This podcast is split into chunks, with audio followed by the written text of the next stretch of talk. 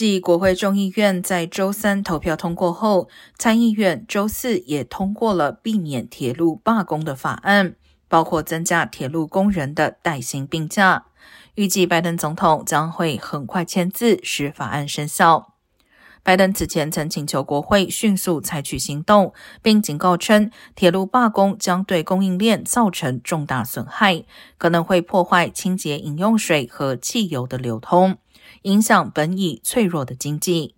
据估计，全美铁路罢工可能扰乱每天多达七百万民众的通勤，以及每天六千三百车食品和农产品的运输。